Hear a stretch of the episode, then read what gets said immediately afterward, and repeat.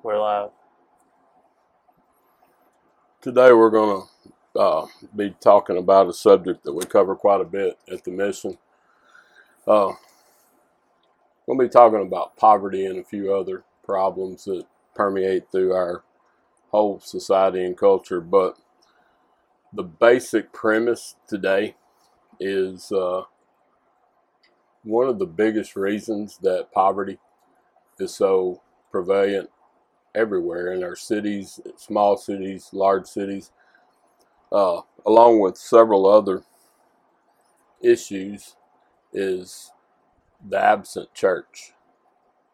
Ever since Christianity was founded by Jesus, the church was a vehicle for change and for correction of things that were wrong in the world. And it seems that we go through periods of time where the church is vibrant, it's alive, and it's sending missionaries out, just like Jesus said uh, in the Great Commission, sending them to every corner of the earth, and that includes every corner of our cities and, and our communities, teaching them to observe everything that He taught them and baptizing in the name of the Father, Son, and the Holy Ghost. But it seems it comes in periods of time to where the church gets complacent. It uh, it starts being more about itself than the community around it. And I believe that we've not only are in one of these times, but we've been in it for quite some time. Now, that's not saying there's not missionaries out doing the work, uh, man, God always has a remnant. There's always going to be somebody. But what we want to talk about today is is what could happen if everyone that said they were a believer actually engaged the world around them. Uh, for some of you guys that know us, you know we operate a street mission in Galveston, in inner city. Uh, we feed homeless people. We try to help people get off drugs. We feed elderly people. We have a lot of people that need our services that are, I hate to use the word mental, but either autistic or they're a little slow or they're challenged mentally and they have no one. So if you have no one and you're autistic, chances of you ended up in the street are really high. Uh, it's the same with a lot of other mental mental illnesses, but one of our primary focuses is is to try to bring community and family to people that, that don't have family. When I say the church is absent, I know that's really insulting to somebody that goes to church every Sunday or is religious, has religious views. But Most I, people that get offended by stuff like that, though, they feel guilty, is why they're mad. Well, I believe that. But but basically, the church is absent.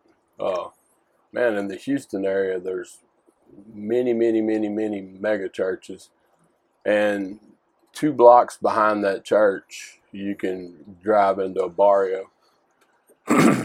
Churches will send I mean, like eh, this time of year is, is like the time where you send people out on youth mission trips and stuff all over the world. And while people are going to, you know, Hawaii for a mission trip or here or there, uh, there's people here that don't don't hear the message. Oh, absolutely. Either. And another real point I'd like to make with that is is when I say the church is absent, you know, there I know group church groups that will feed a meal once a month, or and we have people that come to the mission and cook once a month, and that's all great. We really appreciate it, but it's not. It's more to be an absent because evangelism is all but dead in this modern world. Uh, we were on the the beach today. And uh, one of the only good points about living in Galveston is you're not far from the beach. So we try to go swim no one today tried to hand me a tract. No one today was up there praying. Uh, hey, we've even slacked up on it ourselves. So it's one of the things that, that God is really pushing into my spirit is is man, we started out as a full blown evangelistic outreach. I think the last time I can remember that I seen someone doing something like that was Mardi Gras, and that was in March or February. It was in February, February. and you know, evangelism is as important or more important than than anything. Uh, we do evangelistic stuff, but not near as much as we have in the past. But let's look at, and we're we're changing that because we're trying to go back to the root of what God called us to do, and uh, and that was to show people the kingdom, the message of the kingdom of heaven, the gospel. But but let's go back to that being absent. If if you withdraw yourself from the culture, then you've already lost the battle. Now there's an interesting dynamic in how to engage the culture, but not let the culture change you. And that that's a real hard balance. It's And- like that of Nietzsche quote about staring into the abyss. You know that I think that was Nietzsche that said that you know don't stare into the abyss too long because the abyss stares back, or that you'll become that. So you got to toe a very fine line and not completely withdrawing yourself from something to the point where you can't change it, but not getting so sucked up in it that you just become another, you know, faceless participant. Well, absolutely. Well, and several years ago, it was back, I guess, around 08, we were down here full time. And uh, I'd not, I was preaching and teaching in a lot of churches. And uh, there was one particular church that I did a lot of ministry in. And, uh, but I hadn't been there in probably a year. And the pastor and a couple of his friends came down and they called me and asked me what I was doing. I said, I'm up on the seawall and I'm passing out Bibles and water and praying for people. And uh, they said, well, We're going to come by. So, well, they did. When they pulled up, you know, I had on shorts and flip flops and I had two or three earrings in, and uh, my hair was getting pretty long. And the first thing the pastor said to me was, "Oh man, I think you've done gone native, man. What are you doing?" And I was like, "What do you mean gone native?" He goes, "You look just like these people." And I'm, well, I don't act just like these people, but you know, I didn't really realize I'd changed anything. So I'm not talking about the dress codes or the it's like uh, Peter.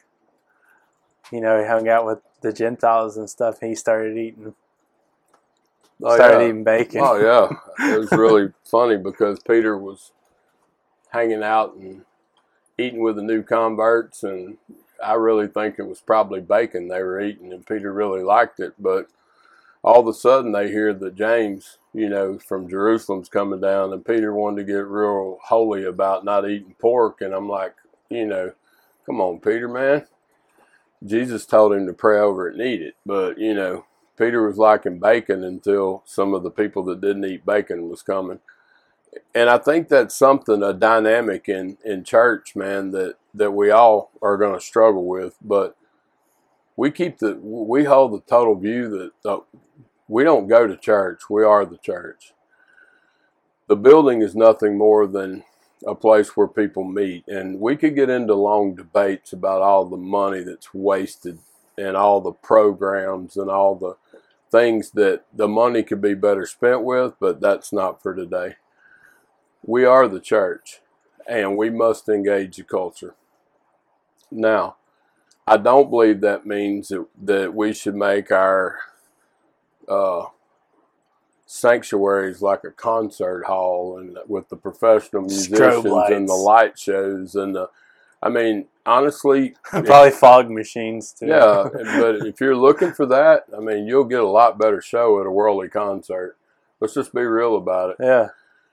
I'm not talking about those things, but we have let things like that take the body to a point to where we're absent with the culture.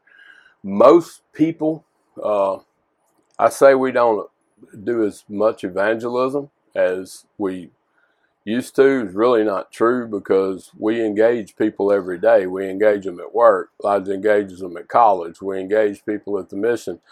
So we uh we still are very evangelistic, but we've really geared it towards trying to getting to know an individual. So you can actually teach them and disciple them. Uh, I think that another great point of the church being absent is the poverty issue. Uh, we're in the inner city. Uh, most of the people, it actually most of the people in Galveston are poor. You have a lot of vacation homes here. You have some people that live here, but you either have wealthy or poor, and there's not much else. Uh, it's extremely unaffordable to live on this island. And years and years and years of poverty, man, have left the whole in, intersection of the city of Galveston is just a ghetto. I mean, it's just a ghetto. It's what it is. You have nice areas on the west end, some really nice areas on the east end. The beach area is nice, and the strand is nice, and everything in between is not. But that poverty has only been addressed in one form. And that's it's become a political answer. I believe that probably the most offensive thing that we'll say, and it's going to come up a lot in these podcasts, is that the worst, one of the worst mistakes the church has made is rele- is relegating all the things to help people to the government. The government is not the answer for anything. Basically, the government should protect our borders from being attacked and build the roads. I seen a deal yesterday that pretty. I mean, like, is perfect. It said that you know I believe in good med uh, health care for everyone. I believe in equal op- you know opportunity. I believe in equal access to education and all this you know stuff that people are you know need and should have. I just think that the government is the worst way to get uh, any of that to the people. Well, it absolutely is. uh, we've had the welfare system in this country, and I we'll have to do some research on when it was actually instituted, but it was during Lyndon Johnson's times. Uh, his war on poverty, man. And it was supposed to alleviate, alleviate poverty. And here we are, man, we're 50, 60 years later, poverty's still rampant. Uh, actually, it's worse, I believe, because we've created generations of people that all they know is is the bare minimum substance they're given to exist. And it's created dependency. It, it it's ramped up alcoholism and drug addiction. It, it's ramped up so much evil because there are massive amounts of people that they just live from that government money to the government money they have no ind- they have okay it's not fair to say they won't work, but they have no inclination to work. They And- never they've never had the opportunity given them to work. It's really you've robbed a whole generation of what it's like, generations. several generations of what it's like to do something for yourself. It absolutely has, and, and that's one of the things that we try to do at the mission. We try to get people in, in this neighborhood, man, to to engage and ap- actually do something. there was a guy, he's probably 28, 29 years old, comes to the mission a good bit. Got him to help build uh, planter boxes at the mission. This guy had never physically ever hammered a nail in his life. He had never planted anything, never hammered a nail. He's never had a job. He's made his living from the time he was 14, 15, selling little dope, selling stolen things, uh, and living with somebody that gets a government check. And, and that's just one case, and there are hundreds here just in this neighborhood. That's why I say poverty, man, is a spiritual sickness. And and uh, the, I mean, like, and the people that you know care about this issue have the worst like reaction to it because you either the are in the minority that feel how we do that or it's just it's upsetting and it's sad and it's it's heartbreaking that these people are like this or you're one of the people that are just enraged that it's a waste of money and that they don't care and they're they're mad at these people but they don't understand that it's not like these people chose this someone generations They were born into it. it's it so their their ancestors chose it a long long time ago and they're just born into it. It's not it's not it's not their choice that they never had a job. They know nothing else. What they don't know it's they don't know how to do, you know what I'm saying? We- Like they just We deal with people all the time that uh, have have never been off this island. They've never been off this island. maybe the Texas City or La Marque. Which is no di- I mean it's It's just the same. it's Galveston. Never been to Houston. It's 42 miles away. Yeah. They know no different. Uh, it, it's like they get trapped like they don't have no there's no way out for them. there's not. And Now, s- people promise people and I'm gonna have to be real careful not to get too political here. But people come in and promise them things and then as soon as they leave that area that they pr- promised, you know, aid and help to and go and get into you know and get what they want from these people, you, they never visit the downtrodden areas again no, they never as soon as they get what they want, they're gone. and it's crazy because I mean you can't talk about this without it being political, but you have two camps. You have the the the religious right, and not everybody in the right's religious, but you it's a big voting block. You have the religious right, and then you have the extremely liberal left. The left has compassion to want to help these people, but their ideals are absolutely the worst, and they're part of the reason they're kept in bondage. And then you have leadership that uses it just to stay in power. On the right, the view's pretty much you need to get a job. You need to do, and they do. Don't get me wrong, but you can't you can't change 40 years or 50 years of a culture by demanding that it Change. just all of a sudden gets a job. Um, now, with that said, you can set up education programs, which is great. Some people will use them, some of these people will not.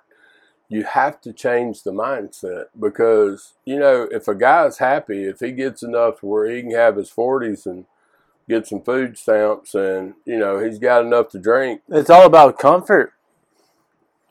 If he's comfortable, which could, I mean, like a misconception of what actually comfort is. But what if it, if it's comfortable to him, then they'll, you know, they don't have no reason to. they have no reason. Part of it is giving them a reason to do something better for themselves. and that's where I say, and not just me, but that's where the church is an integral part because if you can get someone to see Christ, that gives them a reason to change. If you can get someone to see the kingdom, that gives them a reason to change. Inviting them to come to a church service, uh, to hear somebody preach, that's great. Engaging them with their life is is what has to happen. And it's hard, man, because one, uh, a lot of them don't want it. And what happened to going to them? Like, Well, is, we- we, invite them in. No, we got to go to 'em. You're supposed to go out. So it, it it's the church has got to interject itself back into the culture, and and it can't just be through politics.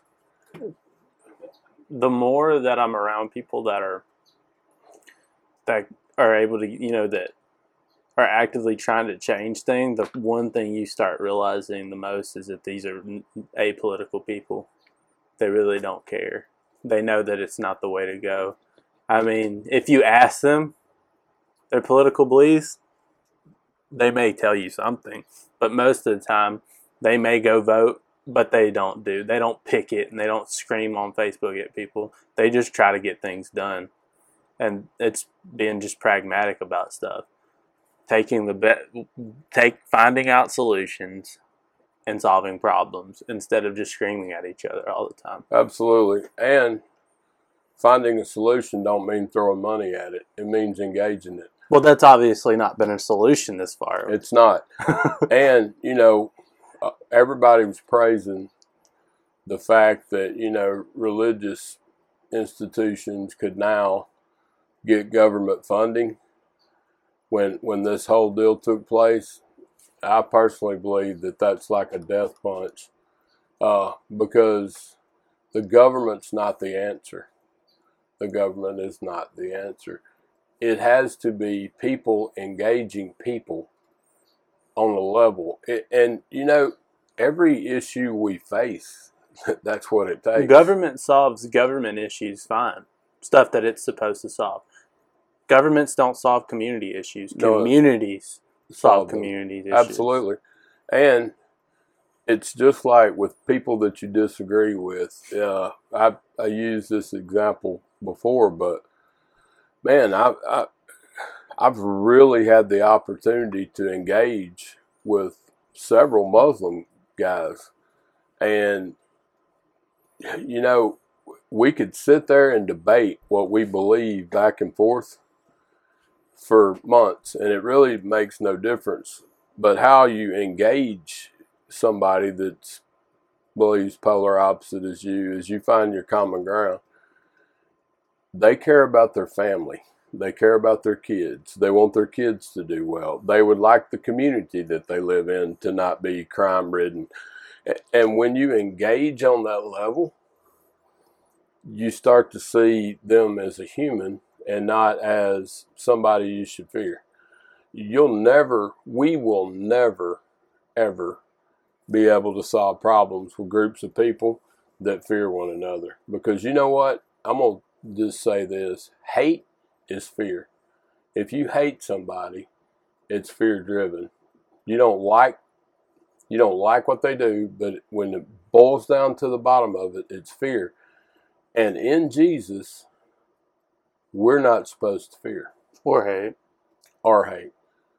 The common the common perception is it man the race issue guys we deal with it every day we're in a predominantly black neighborhood we get called racist probably 10 times a week at least as that happens it's with somebody that doesn't like rules are they come in high they're causing trouble we we, we won't let them stay so we're racist. But in the same building, there's 20 people of the same community that'll sit there and say there's not a racist bone in, in anybody that's here.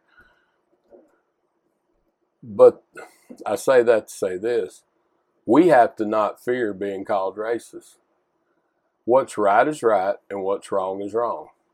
There are black racists, there are white racists, there are, I'm sure, Muslim racists, there's racists of every form. It doesn't matter. There's always been hate. There always will be until the kingdom manifests in its fullness. But you can't engage hate with hate. But you also can't run from it. I'm not going to stop what I believe that God is telling me to do just because somebody calls me racist. Now, I will tell you, as a human, it makes you think, why do I bother? We do a lot of good in this community, and yet you're going to say I'm racist after 17 years of working in this community. You're going to call me a racist Yeah. because you're angry, because you don't like something that a rule that we have. And most of the time, within three or four days, they come back. Oh, I shouldn't have said anything. Oh, ab- like that, you know, absolutely. because they know that. I think deep down they know that that like cheapens, because like they're these people. These are people that's parents grew up in times where there was like racism, Real like in your face, and for them to call someone that feeds them every day of the week, two meals a day, racist. It's ridiculous. it's, it, it honestly is, and I think they go and they mull that over for two or three days, and then they're like, "Man, that was stupid, and I'm hungry," and then they come back. Well, look, look, let's go to another issue. of the church is absent. Okay, I believe that abortion. I personally believe that abortion is the greatest sin that this nation has ever ever committed. Okay, I am absolutely 100% pro-life. Now, most of you guys that listen to what I said just then or go, Amen, me too. Hang on a minute. I am 100% absolutely pro life, That means all life. everyone. So, on the abortion issue, the church is absent. They'll say, oh, yeah, abortion's evil, plastered all over their Facebook. Don't say anything about it unless you're willing to take a pregnant girl into your house and help her Exactly. have the baby and support herself. Don't say anything about it. You can have that opinion, that's great, and hold that opinion, but until you're willing to engage it, stay silent on it. Because we have Christianity as a whole has become to the lost world irrelevant because the church is always preaching against this, this, or this, yet they're absent. Now, does that mean there's nobody that's out trying to help? There are. There's there's houses for pregnant women that the church has planted, mostly parachurch, like people like us that are groups that are trying to help. As much money that flows into the coffers of the modern church, there should be these houses all over every city. The help should be readily available. Pro life don't talk about how precious life is and get your testosterone or whatever all roared up and we're fixing to go blow up some village in the Middle East. Pro life. I'm anti war, not anti military, not anti God serving. We pray hard, man, for people that are in the military now. I don't want to see another son or daughter come back dismembered or dead to go fight in some and distant then end place. up at the mission. Yeah, we have the big majority of the new homeless people that we minister to. hmm They're vets. We're real involved with vets helping vets.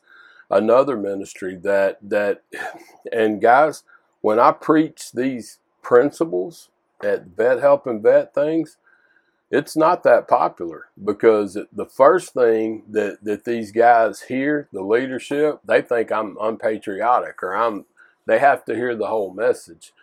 Now they know that's not so. We have to be real about the things we're dealing with. Pro life is pro life. We shouldn't expect that, and I don't really want to get too political, but Yeah, I'm not. I'm not supposed to. Go ahead. yeah, we shouldn't expect things that we can just take our military and go make the whole world be what we want the world to be. We need to engage people as people. We And if, and as the church like condoning that, I just I don't see where that you know. Like I get, I get what the whole supporting active members and stuff like that. absolutely But I do not understand how someone that claims to be a Christian can support us going somewhere where no one wants us there and doing things no one wants us doing. an actual fact, a fact, and you can research it. About eighty-five percent of drone strikes kill innocent people. Or don't hit their targets. They don't hit their or. target. And then we wonder why somebody could be so angry at us in a place 10,000 miles from here. The church, and that's what I'm talking about, so this really isn't political. We have to look at the core of what Jesus said. And stop supporting these things. We need to pray against war. We need to pray for peace. Yes, pray for guys that are serving in the military.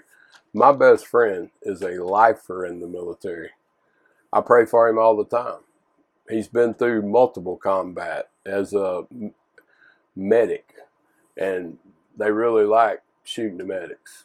But it's not anti. Yeah, didn't- it's pro life. Didn't that uh, Erwin Rommel say like you kill you shoot one soldier, you kill one, you should kill a medic, and you kill ten? Yeah.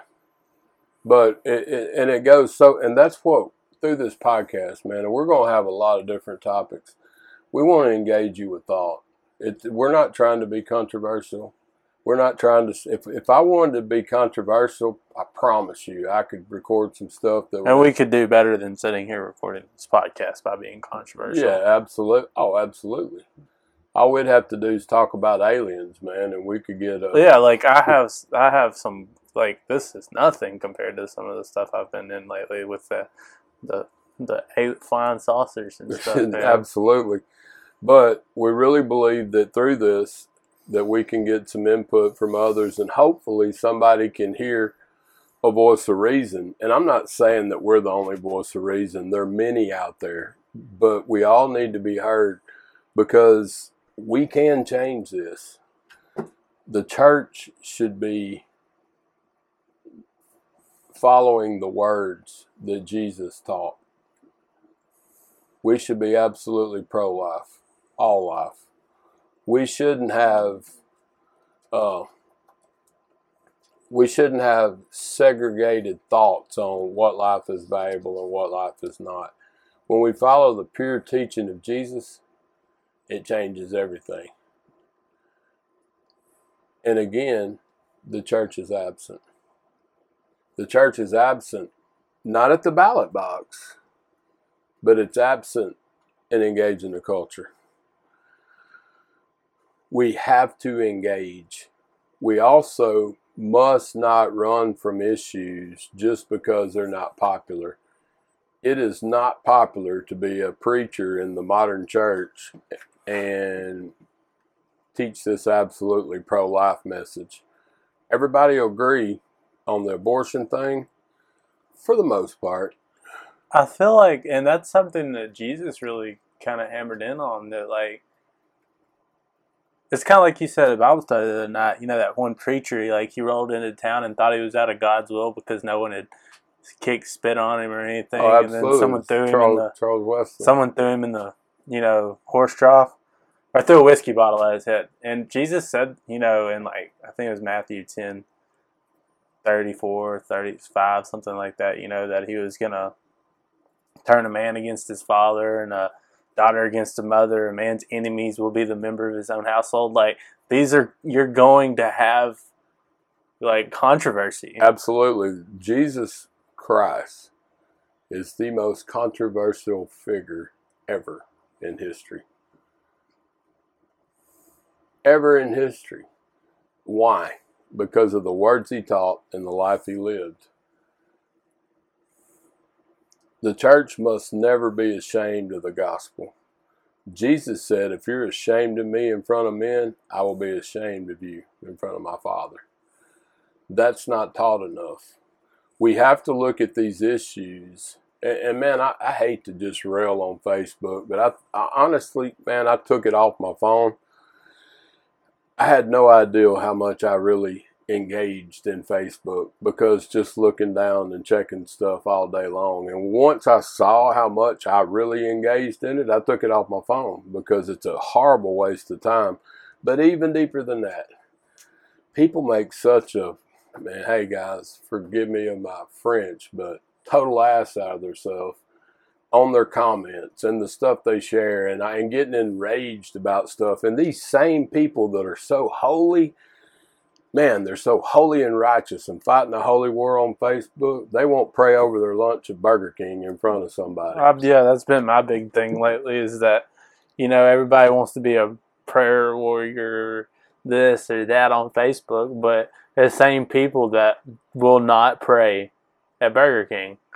No. And for nothing. And when you ask them for prayer, they'll go, "Oh, I'll put you on my prayer list. I, I, I got one better. I'll put you on my Facebook prayer chain." Yeah. No prayer. So you can get the comments. Yeah. That's really how Jesus works, man. Did you not? You not know? I don't remember. I think it was 2010. We switched over from, you know, verbal prayers to like if you don't have Facebook prayers, Yeah. you're not getting healed. Man, and and you know the thing that got me, it took a secular uh, podcast that I listened to. He hit me with a point. Now I don't know him personally, but I listened to him. He said, "You know," he said, "I'm getting off, I'm got off all this social media." He said, "And the reason I have is for one thing." He said, "I only respond to the comments that piss me off." Yeah, he, he said that there'd be, and that's like a proven fact, you know, that you'll have 15 good comments saying, oh, that, you know, you're just the most wonderful person in the world. But that one dude, attention to them. that one guy that called you an asshole, that's, That's who who you you respond to. Yep. And then I started looking at myself and I'd send out teaching. And man, I got some guys that just they think their calling on this planet is is to discredit anything I teach.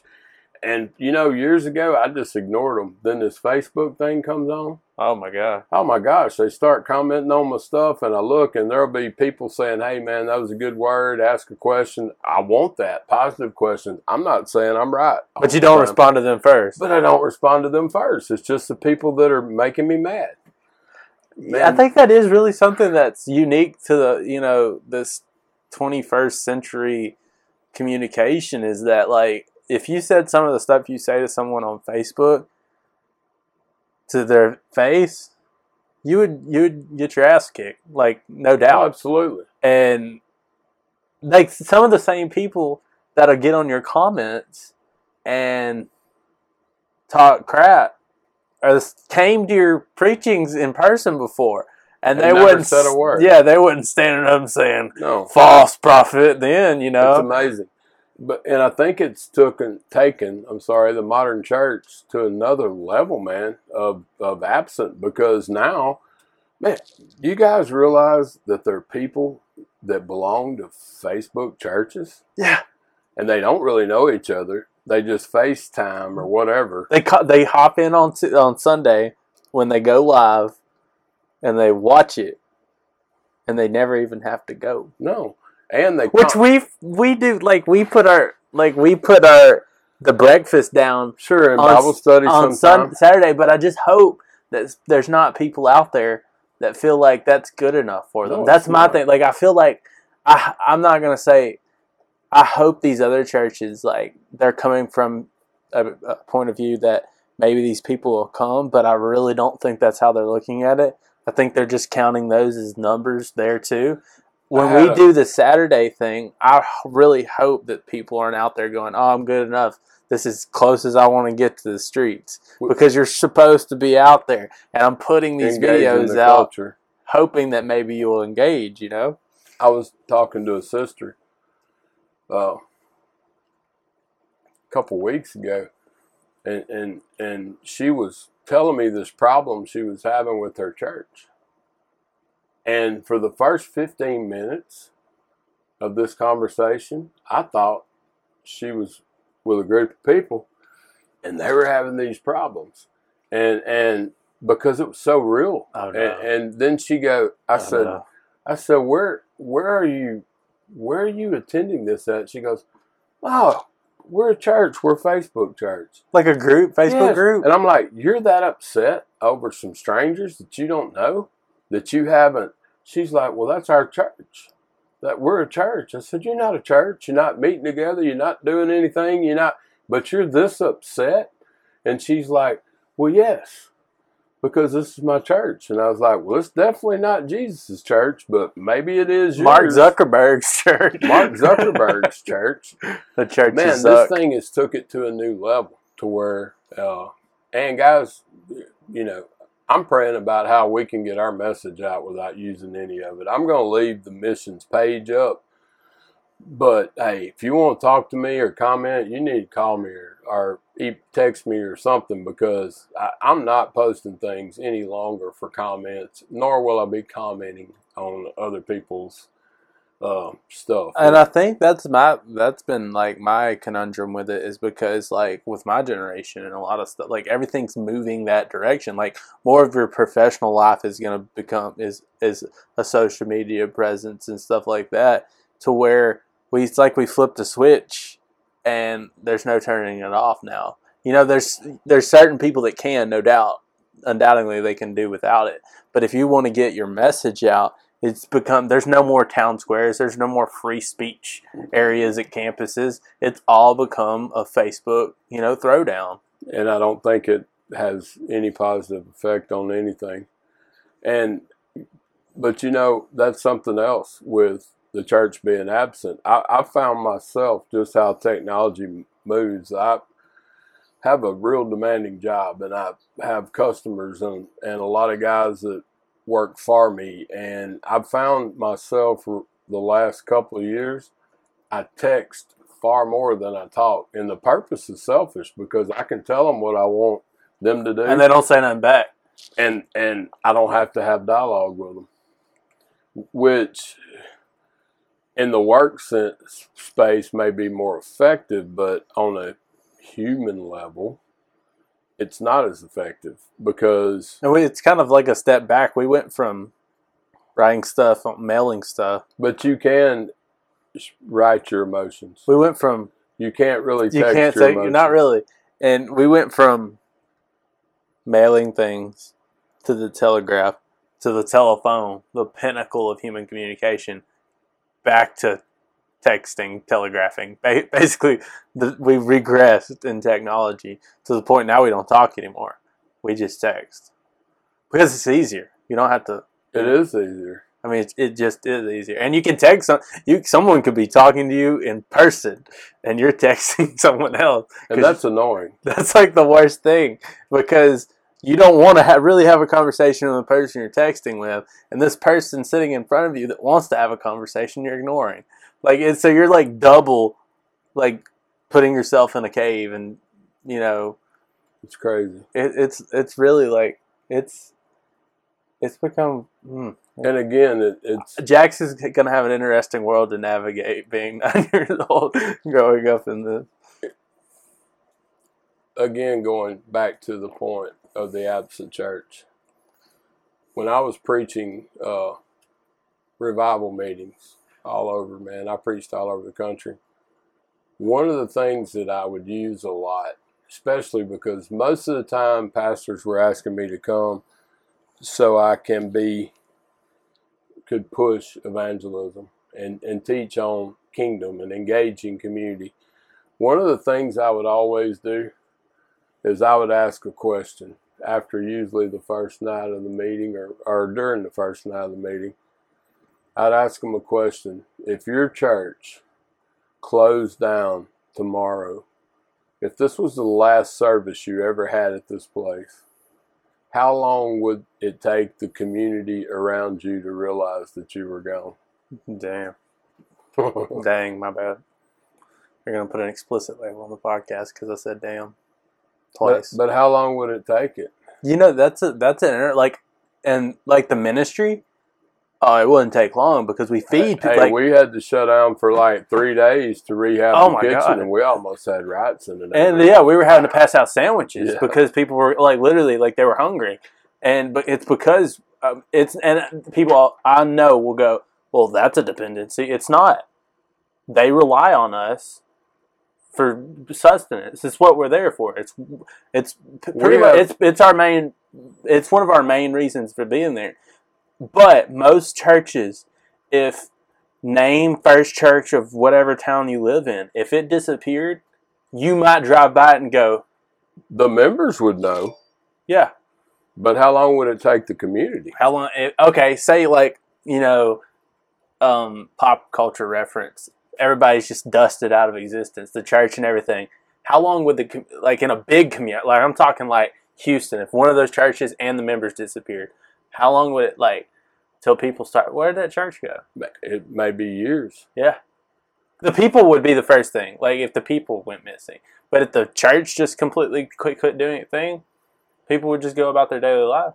Absolutely. There, I'll never name names, but there was a church closed that I knew a lot about and had engaged with a long time. Uh, man, it was probably two years after that church had disbanded.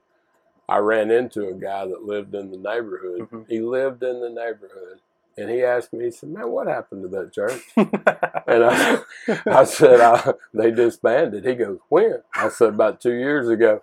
He goes, Man, I just noticed it. And I live right down the street. That's crazy. It's like, yeah, there's a lot of churches, and I won't name name either, but you don't realize they're there until they do an attendance drive, and they're all, ha- you know, red team, you know, come to church here, you know, and then then as soon as the attendance drive's over, it's like, Well, there's some, especially back home, man, that you'd realize if you'd been to the square five or six weekends in a row and they weren't up there begging for money, you'd figure what happened to those guys. calling the, the national hotline. These people are missing. Either somebody gave a really big donation or these people done quit. Yeah, A, they got enough money to go wherever they're trying to go, or Yeah. B, something's wrong. But we ought to really all think about that. And, and let's take it to another level. You go to work every day. You live in a community. You work at a work community. You know, if you're doing your job, let's just take it to a so, total secular look.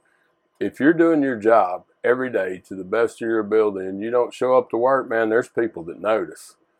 I know mm. because if, you know, I got some guys that work for me, man, that if they're not there, it doesn't take me but a minute to know Yeah. because they're that engaged.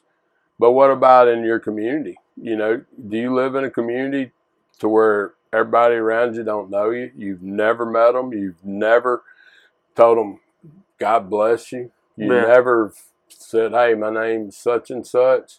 If you leave tomorrow, nobody notices. Yeah. So, so that trend has come from our life and it's it's permeated through the church. Yeah, it's like I don't know, like the ch- yeah, and the church it used to not be that way, you know. And I still know some that like I've been around my friends that they go to churches where like if they miss the pastors, you know, are calling or texting, you know, where we at. And that's something that more churches probably should do because then you feel like you're actually a part of something. But, But- you also need to remember that that church should be having some effect on the community. around it. Exactly. Exactly.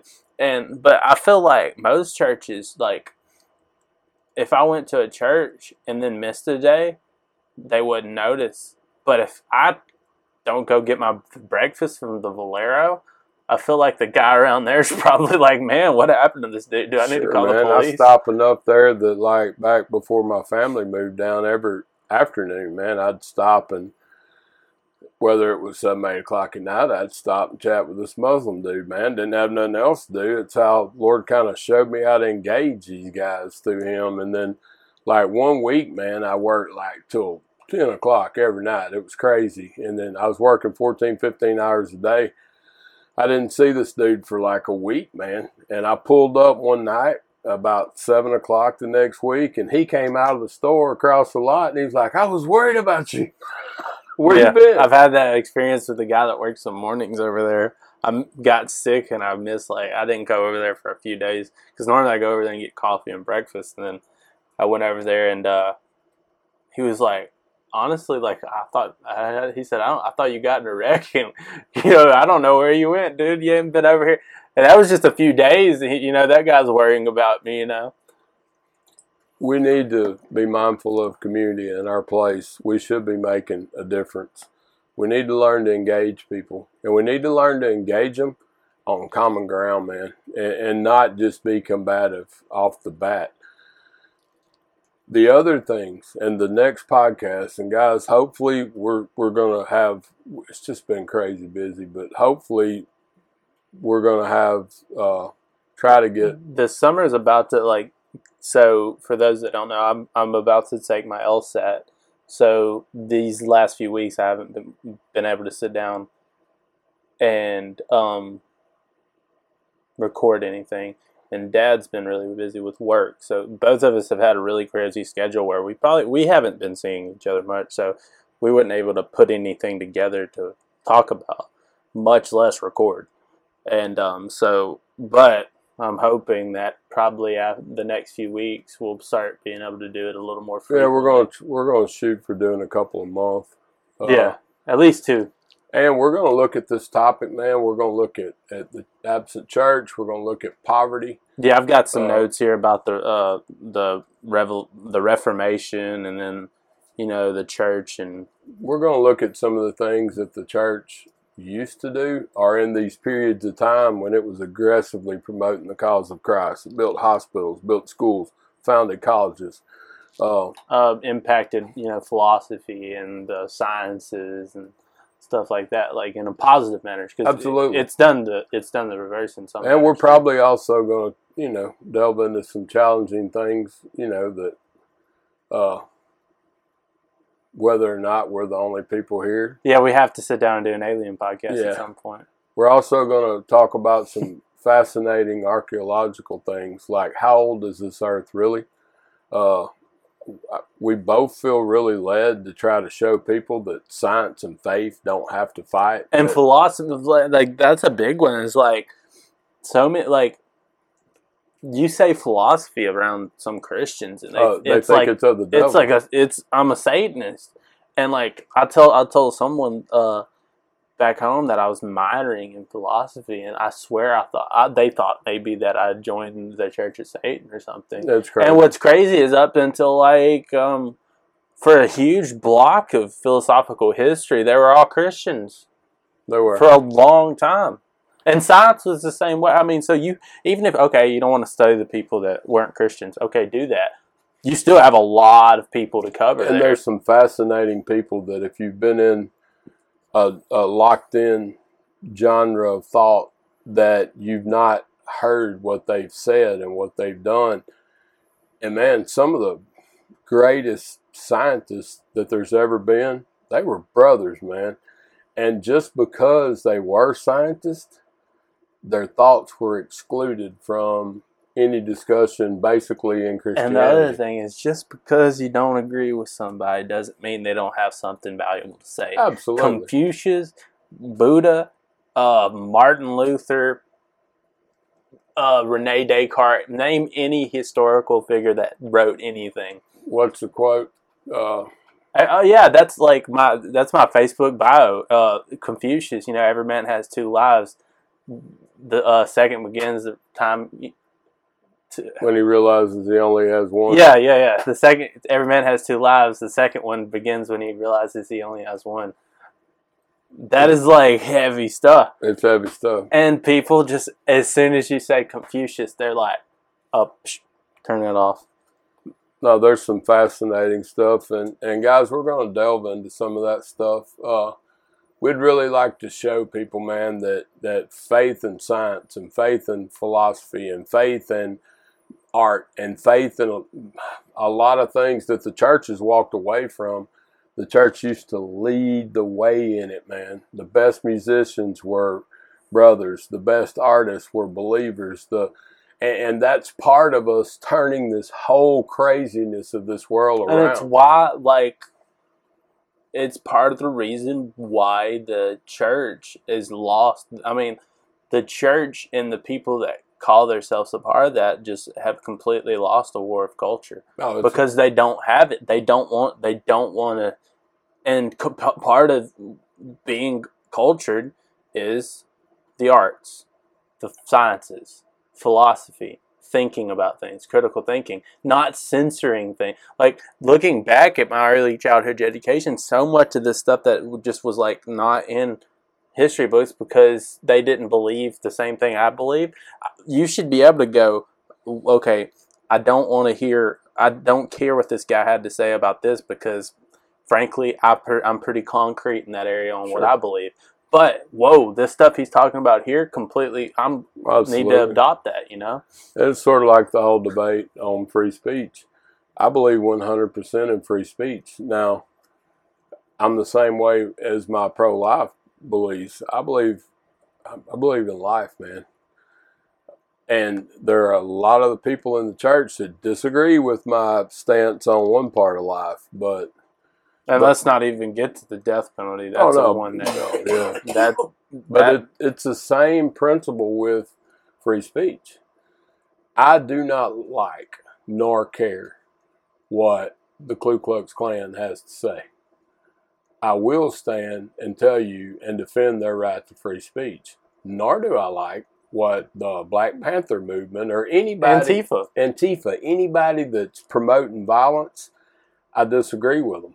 But they absolutely have a right to speech. Now, the minute they pick up a crowbar and start knocking people in the head, they lost their right to free mm-hmm. speech. And the minute they start, you know, and there and there definitely is an argument on what some stuff, you know, because immediately people jump to the you know the most wild things like should this be on the internet or not. Of course, you know I shouldn't be able to just watch public executions on Facebook. That's not what we're talking about here. We're talking about should I be able to talk about my beliefs, even if some people don't like them. oh, absolutely. But the same people that'll say how disgusting it would be if you had, uh, you know, some seeing somebody executed on Facebook are the same people that in their Facebook post we ought to go back to public hangings. Yeah, yeah, the same. Yeah, and that's the, and it's the same people that are and like. the Bible says a double-minded man's unstable in all there his you go. Yeah, it's just people, and that's another thing. I was talking to a guy the other day, and he he said something that like he's like he had said something, and I was like, wait, that kind of contradicts something you said earlier. He said, "Hey, man, everyone's a hypocrite," and I was like. You know what? You know, at some point, all of us like we have we believe something, even if we know that it's like you know a great example of those people who are like communists. Like they know that that is never worked, It doesn't work. but they they believe in it. It's I mean, but that's just and I have no problem with them doing that. But I feel like if like something you believe has been proven wrong, you should be able to be like, okay, yeah. You should be able to adapt your beliefs. exactly. I believe that too.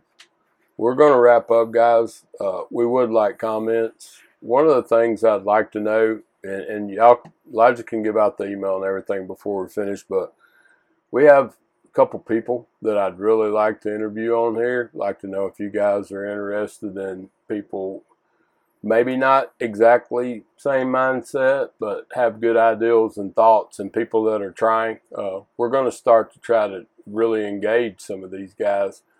So we'd like your thoughts on that. Uh, we really don't want to be political. We're not going to endorse anything. No, yeah, no political no parties political or candidates. parties. Glad to hear your comments on what you believe. That's well and fine. Yeah. As long we'd really like to have some conversation, even if you disagree with us hundred percent. We open the door to show people that we all can, like it says in Scripture, come sit and let us reason together. Yeah, Uh, so anyway, we would like your feedback and your and your thoughts on these things. And like I say, I'll let Elijah give you the information on how to get in contact and everything. Um, and in closing, um, pretty much the only news I have is that the podcast is now available on pretty much anywhere you listen to podcasts. Um, iTunes podcast, Google podcast. I have it on YouTube. Um, some different ones like Breaker, and uh, it's all available on the Facebook page. Where wherever you choose to listen to podcasts, we should be there. And if not, you can let me know, and I can maybe look into getting us there. I know Spotify's a good one too. It's uh, it's available there as well. But um, other than that, you have anything else? That's it, bud. Well, we'll see you next time.